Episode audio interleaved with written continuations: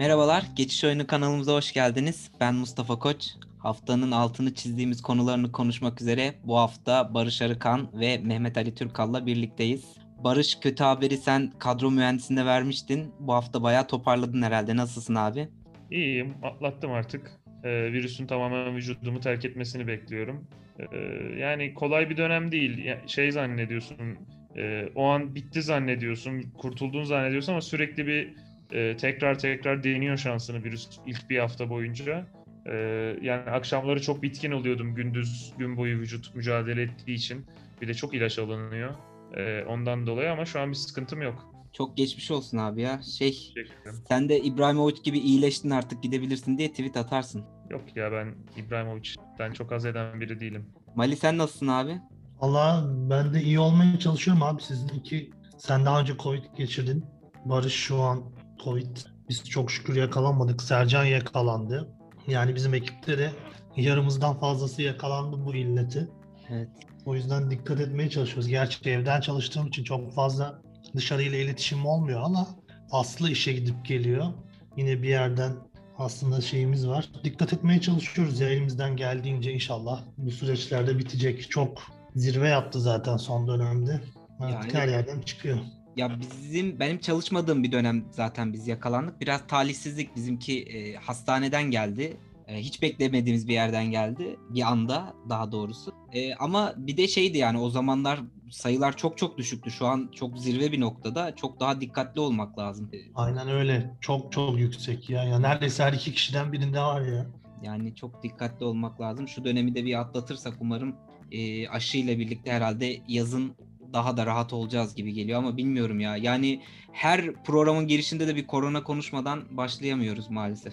Maalesef abi içimizden biri yakalanıyor bir şey oluyor. Çok içimizde artık yani. Evet. Kopamıyoruz. Neyse. Biz geçelim Şeyi okudum ben de. UEFA e, ev sahibi olan ülkelere Euro 2020 ya da 21 her neyse işte seyircili oynatabilecekler şu zamana kadar bildirsin falan gibi saçma sapan şeyler peşindeler. Ben anlamıyorum. Bu kadar ülkeyi bir araya toplayıp oradan oraya oradan oraya seyahat ettirmenin ne mantığı var? Ki Avrupa Birliği de aşılamada çok çok geride. Hatta Dünya Sağlık Örgütü geçen açıklama yaptı artık hızlandırın diye Avrupa Birliği'ne. Ya grup maçları oynansın tamam dört farklı yerde birbirine yakın nispeten olan güvenli dört yerde. Sonra kalan takımları 16 takımı bir yere toplasınlar eleye eleye bitirsinler. Bu niye bu kadar uğraşıyorlar anlamıyorum. Seyircili oynatmaya falan çalışıyor. Seyircili oynatacaklarsa Rusya'da falan oynatsınlar bari. Yani her senaryoyu deneyip üzerine tartışmaya mı çalışıyorlar acaba? Ne yapıyorlar? Ya benim hiç aklım ermiyor ya. Ama Hiç- çok hiç kısa bir gereksiz. süre kaldı yani. Seyirciyle oynama ihtimali şu durumda hala bile çok çok düşük. Ya ülkeler arası seyahatte bile ne kadar sıkıntı oluyor Almanya'dan Tabii İngiltere'ye falan. tabii. tabii. Ya bunlar varken bu kadar uğraşmaya ne gerek var? Topla bir yerde, müsait bir ülkede. Geçen sene nasıl Şampiyonlar Ligi'ni yaptılarsa toplayıp e, grup maçlarından sonra toplayıp iki haftada işi bitirip gönder. Ne var yani? Bunu ben anlamıyorum. Aklım almıyor. Neyse yine bir salladım birilerine.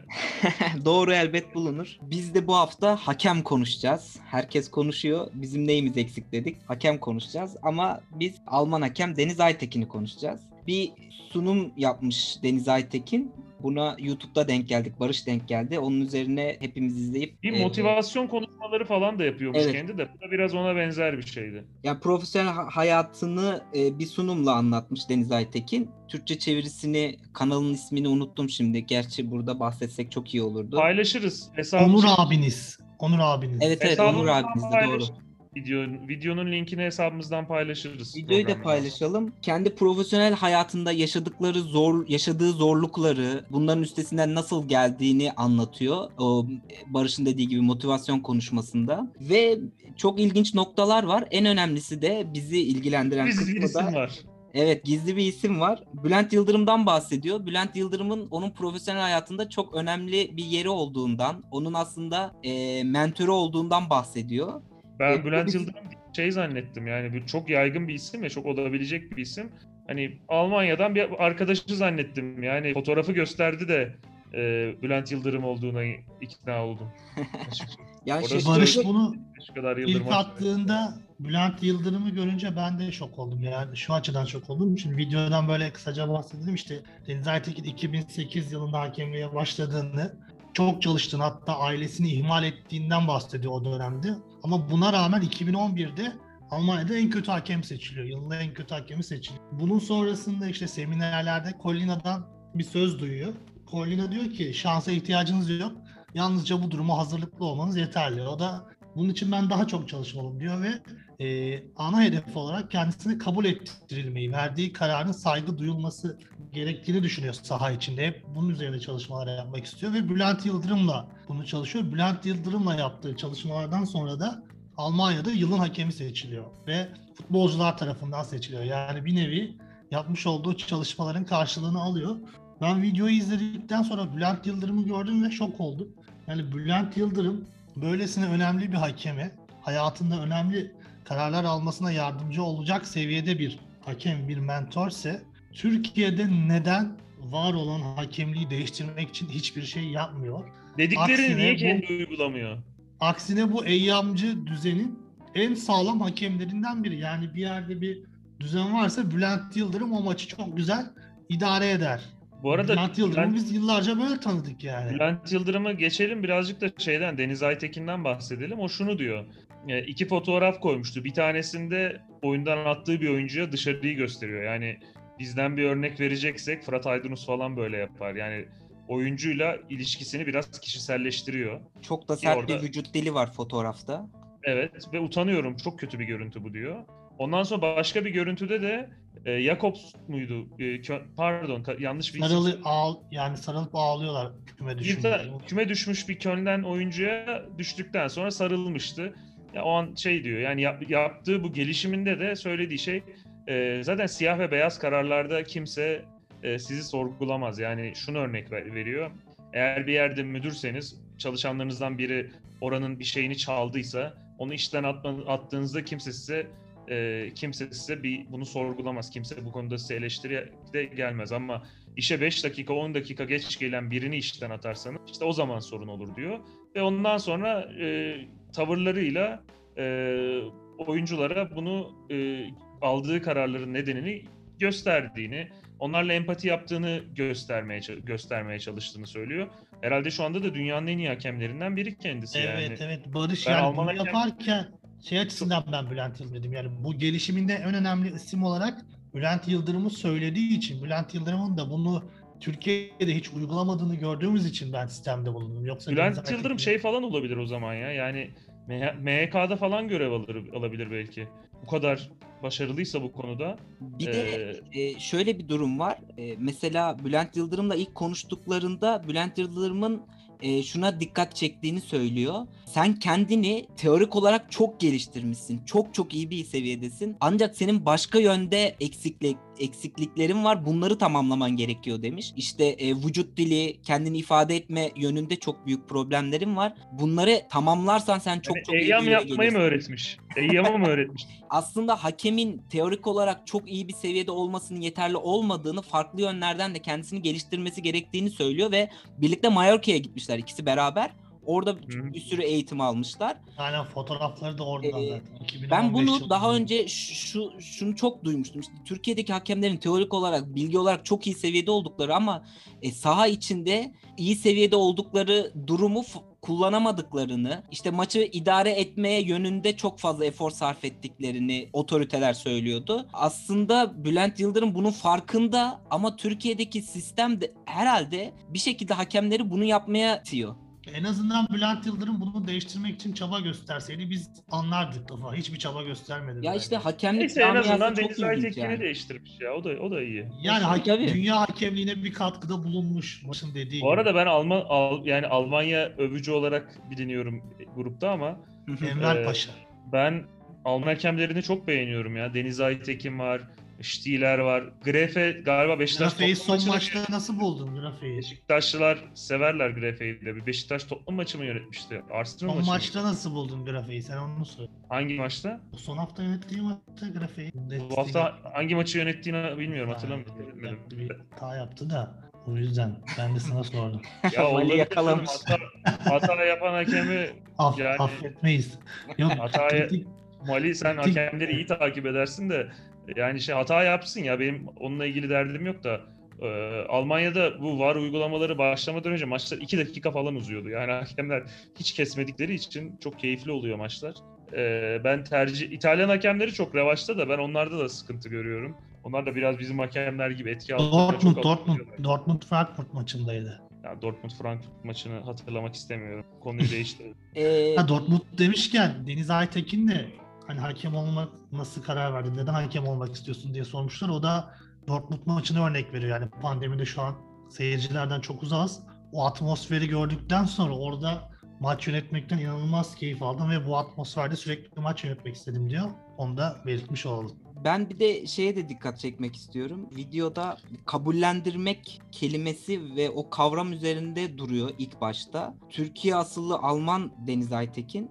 Hani bu kelimeye vurgu yapması çok önemli bence. Burada sağ içinde saygı duyulacak bir hakem olarak kabullendirmenin yanı sıra bence e, Türkiye asıllı bir Alman olarak başarılı bir Deniz Aytekin'i kabullendirme mücadelesinden de bahsediyor bence. O yönden de önemli bir Olabilir. Onu hani Almanya'da yaşayan Türkler daha iyi bilir. Biraz biz uzak de kalıyoruz Çünkü ama hakemliğinin Deniz yanı Aytekin sıra e, başarılı bir iş adamı da Deniz Aytekin aynı zamanda Almanya'da. Deniz Aytekin'den önce o seviyede bir e, Türk asıllı bir hakem de yok bildiğim kadarıyla. Aklıma gelen biri yok. ya hayatın her alanında Mustafa söylemek istediği orada yaşayan Türkler. Biliyorum Evet, biliyorum. Yani evet. bir yol da açmış oluyor. Zor bir yol. ama gerçekten o kadar başarılı olmuş ki Deniz Aytekin artık neredeyse kimse Türk olduğunu bile hatırlamıyordu Almanya'da. Bir de Barış da bahsetti. Bu sunumun ikinci bölümünde onu başarıya ulaştıran maddeleri sayar, verdiği kararları artık açıklamaya başladığını söylüyor ya. Orada işte bunun değişimi ve gelişimi e, üzerinde büyük öne- önemli faktörlerden birisi olduğunu söylüyor. Biz de maalesef ülke futbolun ile bizim futbolumuzla ile karşılaştırdığımızda e, bu olay da bizde taca çıkıyor. E, şöyle düşündüğümde aklıma ilk Fırat Aydınus geliyor mesela. Verdiği kararları sürekli açıklamaya, açıklamaya, futbolcuya işte anlatma derdinde olan. Murat Aydınus'un ki futbolcu açıklama değil. Ekran başındaki Şov. açıklama. Şov yapıyor Fırat Aydın. Yani anlamamak işte- mümkün değil. Yani bu durum, Arkadan geldi falan diye Serdar Ali Çelikler gösteriyordu ya. hani bu Ya durum Mustafa bir de şu hakemi var. iyi yapmıyor ya. Yani e, ya da Deniz Aytekin'de olduğu gibi futbolcular tarafından sevilen bir hakem yapmıyor yani bir ha- hakemi. Bu bunlar da Ya bu oradaki- özelliklerde. Yani genel kanı mesela Fırat Aydınus'un Cüneyt Çakır'dan daha yetenekli olduğu işte futbol camiası tarafından öyle düşünülüyordu. İlk çıkış yaptığında. Hala öyle. E, Birkaç Biz kere konuştum, duymuş, duymuştum önce. bunu. Ama Fırat Aydınus ilk çıkış yapıp yükseldikten sonra sağ içi ve sağ dışı birçok nedenle gözden düşmeye başladı mesela bu özellikleri. Valencia Bayern. Münih Sıradan bir hakeme dönüştü. dağıldı. Valencia Bayern Münih maçından sonra çok dağıldı. Onun bir öyle bir maçı vardı. Penaltı çaldı falan. Ee, Şampiyonlar Ligi maçı, işte grup maçı galiba. Ondan sonra maç vermediler pek. Ee, sonra Türkiye kokartı falan da gitti. Onun etkisinde kaldı da. Ya arada şöyle bir fark var. Bizim hakemlerimiz oyuncuyu ikna etmeye çalışıyor. Yani kart verirken de ya verdim kusura bakma der gibi yani eziliyor büzülüyor öyle değil. Orada e, Deniz Aytekin'in bahsettiği şey şu. Oyuncuya şu izlenimi bırakmak lazım. Saygı Ya sen görmediğimi zannediyorsun ama ben senin attığın tekmeyi de görüyorum, çektiğini de görüyorum. Ona veriyorum bunu. Oyuncu da o zaman yaptığı hatayı bilip hakeme saygı duyuyor. Ya bu hakem görüyor, gördüğünü de çalıyor. Ya hatayı bilmese bile Barış orada ondan bahsediyor. Yani belki de Deniz Aytekin yanlış görüyor ama oyuncu saygı duyduğu için aşırı bir tepki vermiyor. Yani böyle görmüş geçiyor. Burada zaten önemli olan bu. Yanlış da görebilir hakem, yanlış da karar verebilir. Önemli olan o saygıyı oluşturabilmek futbolcu tarafında, izleyen tarafında. Yani Türkiye'de bir hakem yanlış karar verdiğinde kimse hakem öyle gördü demiyor. Ama Deniz Aytekin karar verdiğinde evet yanlış görmüş. Çünkü bunu kendi yaratmış. Almanya'nın ortamının da tabii bunda katkısı var ama aradaki en temel fark bu. iki ülke arasındaki. Muhakkak. Bence saygı kelimesini iyi yerde kullandım Mali. Oradan devam edelim. Mourinho hafta sonu çok sert açıklamalar yaptı. Ee, Gemileri yaktı. Evet Yani, yani açıklamaları size kimi hatırlattı? futbol fut, bir şeye be- be- direkt Fatih Terim aklıma geldi. Aynen abi. Ya Direkt kardeşim Fatih Terim değil yani hep ne kötü bir şey olsa Fatih Terim, şey olsa ama yani. Mourinho'nun yaptığı açıklamalara benzer bir açıklama yapabilecek tek teknik direktör aklıma geliyor. Fatih Terim ki yaptı zamanında. İşte Çok Ocak gelsin, ya. Ocak'ta her şeyi halledeceğiz açıklamaları. Bu minvalde açıklamalar değil mi abi? Hatay maçında cezalı olmasa belki aynı cümleleri kuracaklardı. WhatsApp'tan falan konuşmuş Ya, olabilirdi. Fatih hocamı konuşmayalım. E, Mourinho üzerinden gidelim. Evet Mourinho zehri saldı. Yani o da onun Ya şöyle- anlaşılan futbolculara da ufak ufak kadrosuna aslında saygısı kalmamış. İşte zehri saldı same coach different players diye.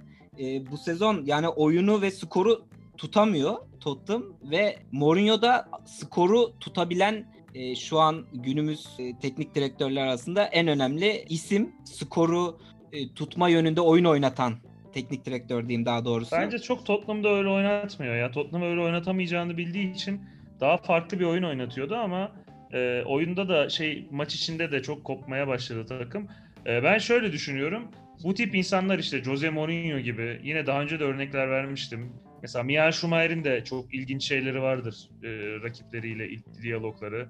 İşte e, aklınıza gelebilir. Michael Jordan'ın bir sürü şeyini duyduk. İşte bu tip kazanmaya alışkın olan, kazanmak dışında bir şeyi kimse istemez tabii kaybetmek ama daha da zor kabul eden insanlar e, bu tip konularda e, daha acımasız, daha sert, daha kontrolsüz olabiliyorlar. E, yani Mourinho'nun da yaptığı bu yani bu söz. Şimdi Mourinho da akıllı bir insan. Mourinho baksa der ki düşündüğü zaman sakin kafayla öyle düşünse bile söylemez. Çünkü sene sonuna kadar görevdeyse de daha üst sırada bitirmek için. Ama şimdi bu dakikadan sonra haftaya maç var. Hangi oyuncu Mourinho'yu ciddiye alacak? Neyi nasıl oynatacak onları? Yani bunları da düşünmek lazım. Ee, ya Mourinho olmadı. Mourinho bence söylüyorum Porto'ya gitmeli artık. Aslında bu sene iyi başlamıştı. Şampiyon olabilir falan diyorduk. Ben de bence de iyi başlamıştı ama yani olmadı. bir anda işler kötüye gitti. Karşılıklı sanki bir motivasyon kaybı var gibi ya futbolcularla ve bir taraftan da Mourinho. Çünkü mesela sen demiştin ya, dedin ya Mali işte iyi başladılardı diye. Şey bir video yayılmıştı. So- soyunma odası videosu. Sezon başında bir maçtan sonra Loris soyunma odasına giriyor ama şeyin üzerine yürüyor.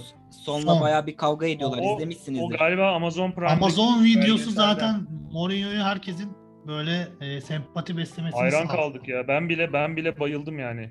O sıkıntılı Ya dönemde. Zaten Burada- hakemlerden konuşurken de hep onu örnek verdik ki hani Mourinho'yu bile bize sevdirdi bu tarz e, yayınlar. Hakemler de biraz insanoğlu hatırlarsak onları da demiştik. Genelde bu Amazon Tottenham belgeselin üzerinden yürüyor. O Ya bence sorun bir de şu. Mourinho e, dördüncü sıraya u- ulaşmaya ta- çalışan bir takımı çalıştıracak hoca değil. Ya Mourinho takımı ya şampiyon yapar ya da işte bu duruma düşer. Çalıştırdığı takım. Onun için ben Porto diyorum. Porto'ya git- gitsin mesela. Porto'yu her sene şampiyon yapar. Şampiyonlar Ligi'nde de gruptan çıkarır. Denk getirdiğinde çeyrek finale kalır. Bir şeyler yapar. Oyuncu yetiştirir, satar. Orada e, kendini mutlu hisseder artık. Ama şu an e, büyük 4-5 büyük ligde şampiyonluğa oynayacak takımlarda görev alamaz artık. ya Tottenham Premier Lig zaten bence maçı- doğru değil Mourinho için şu an. Çünkü Premier Lig'deki hocalar şimdi hem maddi imkan olarak e, Klopp'da, Guardiola'da hatta şu an Tuchel'de hem de güncel form olarak çok önündeler. E, diğer liglerde de kolay değil onun öyle bir takım bulması. E, Mourinho için olabilecek en iyi şey yine söylüyorum. Bir sene kafayı dinleyip sonra Porto'nun başına geçmesi. Oyun da çok Tottenham değişti. Yani Premier Lig'de de özellikle. Yıl sonundaki Liverpool Evet. maçı çok büyük bir kırılma oldu. Yani çok da iyi oynuyorlardı o maçta hatırlarsınız. 2-1 mağlup oldular. 90'da Firmino atmıştı. O maçtan sonra e, Tottenham biraz kırılma yaşadı. O maçı alsaydı belki şu an hala şampiyon. Çok önemli bir maçtı. Benim açımdan sezonun kırılma maçı diyebilirim Tottenham için. Liverpool'a 2-1 mağlup oldukları maç. Bir de bu açıklamalardan en çok hoşuma giden şey oldu. E, işte muhabir hani şey diyor futbolcularla bu taktiksel olarak gelişim için daha yapmanız gereken çok iş var gibi görünüyor diyor. O da diyor ki sanmıyorum çok çalışıyoruz diyor. Ama sahada olanlara hata diyemem. Bunlar daha çok oyuncu kalitesiyle alakalı deyip Barış'ın dediği gibi gemileri tamamen yakıyor yani orada. Ya buna da açıkçası katılmıyorum ya. Yani e, şimdi tepki çekeceğimi bilerek söylüyorum da yani Pep Guardiola ne oyunculardan ne katkı alıyor. Tottenham'ın kadrosu çok mu kötü sizce? Yani Leicester'dan Ben kötü mü Tottenham'ın kadrosu? Barış. Ya şimdi City'yi övünce hemen tepki geliyor Guardiola çok para harcıyor diye de. Leicester'dan mesela kötü mü kadrosu? Yani Chelsea'den çok mu kötü kadrosu? Yani Harry Kane gibi bir oyuncu hangi takımda var? Hiç Manchester City'de yok işte. Forvet olarak yok da hani o yani daha De Bruyne var, yıldız. Yok yok City yani forvet olarak demek istedim ben. Beraber çekiştikleri hiçbir takımda Heung-min Son yok. Harry Kane yok. Ya Loris çok iyi bir kaleci. Dünyanın en iyi kalecilerinden biri. E Yani dünyanın da parasını harcadı. Endombele işte diyordu çok çok özel bir oyuncu şöyle böyle ki katılıyorum. Çok özel bir oyuncu Endombele. Yani o takımdan bir şey üretilir. Ha Premier Lig şampiyonu olamayabilir. Ama ilk dört mücadelesi de vermeli yani. O kadar da kötü bir kadrosu yok. O da işte bu tip insanlar Fatih Terim'in de eleştirilecek şeylerinden biri budur. Ya başarıya ulaşmadıkları zaman e, kötü tepkiler verebiliyorlar. Olmadık tepkiler verebiliyorlar. E, ondan sonra da e, toparlayamıyorlar zaten. Onun için e, Mourinho da herhalde sene sonu Tottenham'la ayrılır. İlk dörde de girme ihtimali ben görmüyorum. Liverpool'da iyi geliyor. Ya işte biraz old school teknik direktör olarak kaldı Mourinho açıkçası. Fatih Terim de zaten öyle. Ee, tabii ama şöyle- kendilerini çok değiştiren, geliştiren insanlar bu arada tabii ki. Yani Fatih Terim özellikle o yönde çok farklı bir yeri var. Yani şu çok büyük bir olay Türkiye Ligi dahi olsa. 1996 yılında da 2019 yılında da aynı ligi kazanmak ki Galatasaray bir Bayern Münih değil. Yani hep çekiştiği, benzer maddi imkanları olan, bazen daha fazla maddi imkanları olan rakipleri oluyor. 23 sene arayla bambaşka oyuncularla tekrar aynı ligi kazanabilmek büyük bir başarı bence. Tabii tabii. Yani, Yani, saygı o hak eden bir şey. muhakkak. İşte görüyoruz. 2000'li yılların başında dünyanın en iyi hocaları olarak saydığımız hocaların hiçbiri kalmadı şu an. Same koç diyorsun. İşte hoca da Same evet geliştirmedi kendini. E, Mourinho'nun da başarıları 2010'lu yılların başındadır en fazla en son. E, Sizin Inter'den bir şey Real hayaliniz var ya Barış. Dersin en fazla. 10 yıldır Fatih Terim başkan, Mourinho hoca. Galatasaray'da böyle Ya çok ben bu tip konulardaki görüyorlar. görüşüm her zaman aynı. Yani Fatih Terim şey bir insan değil. Ya ben hocalığı bırakayım, başkan olayım, kulübü yöneteyim diyecek bir insan değil. Hoca karışır. En iyi bildiği şey çünkü hocalık. Mourinho da gelse karışır. Başkası da gelse karışır. Öyle sakin kalacak bir de Fatih Terim Galatasaray'da hocalık yapmalı. Hocalık yapmıyorsa da e, Galatasaray stadının önüne heykeli dikilmeli ve Galatasaray'ın en saygın ismi olarak her zaman kalbimizdeki yerini koruyarak hayatını devam ettirmeli. Yalnız düşündüm de Fatih Terim başkan, Mourinho hoca çok iyi olmaz mı? Her hafta bize malzeme çıkarsın. Acayip olur.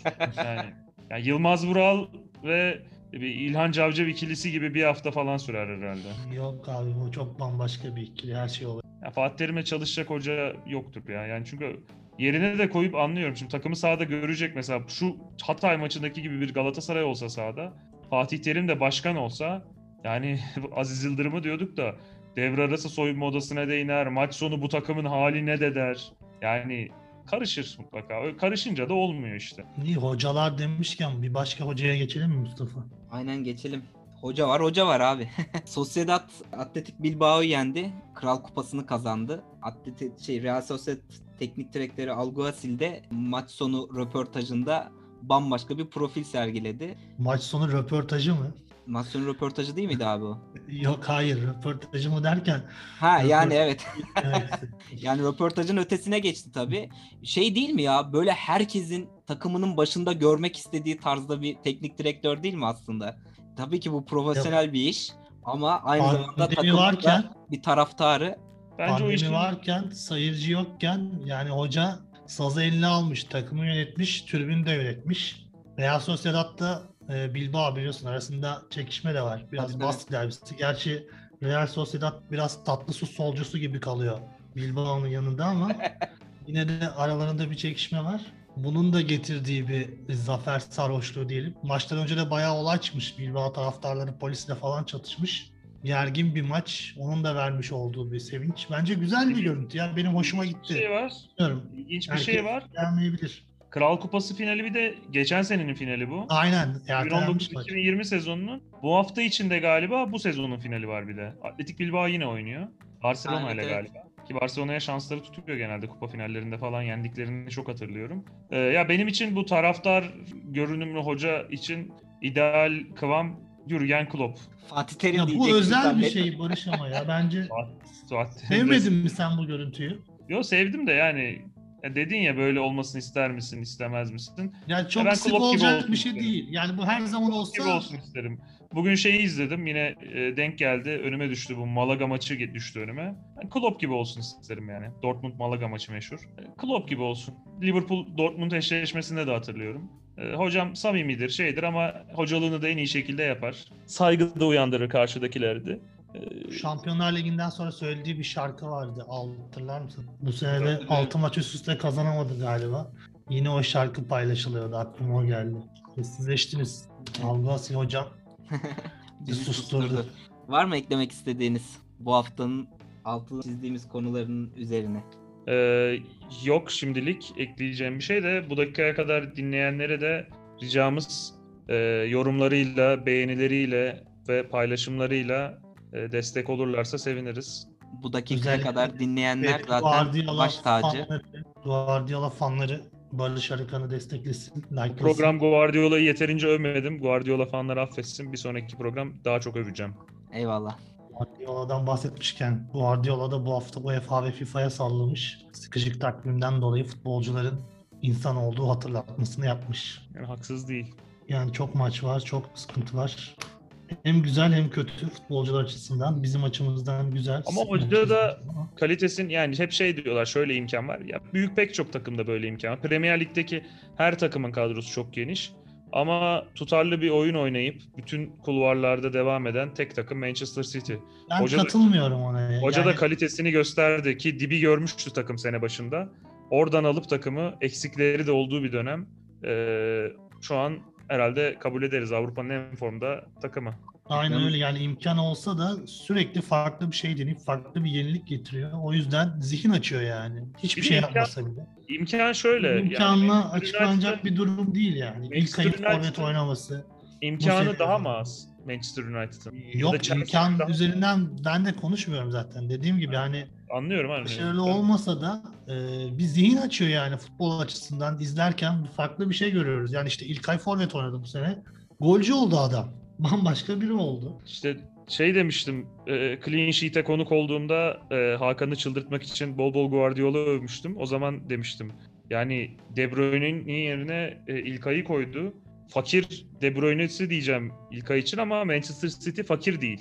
Fakir Agüero'su oldu İlkay bence. Fakir Yani. De Bruyne değil. Benzetmelere bak. Yalnız Barış tam kapatırken fırsatı görüp tekrar Guardiola'yı Tabii, övmen müthiş oldu ya. Guardiola fanları artık seve seve paylaşabilir. Adam fırsat kaçırmıyor bravo. hocam hocam ama yarın Dortmund'a karşı karşıya gelecek.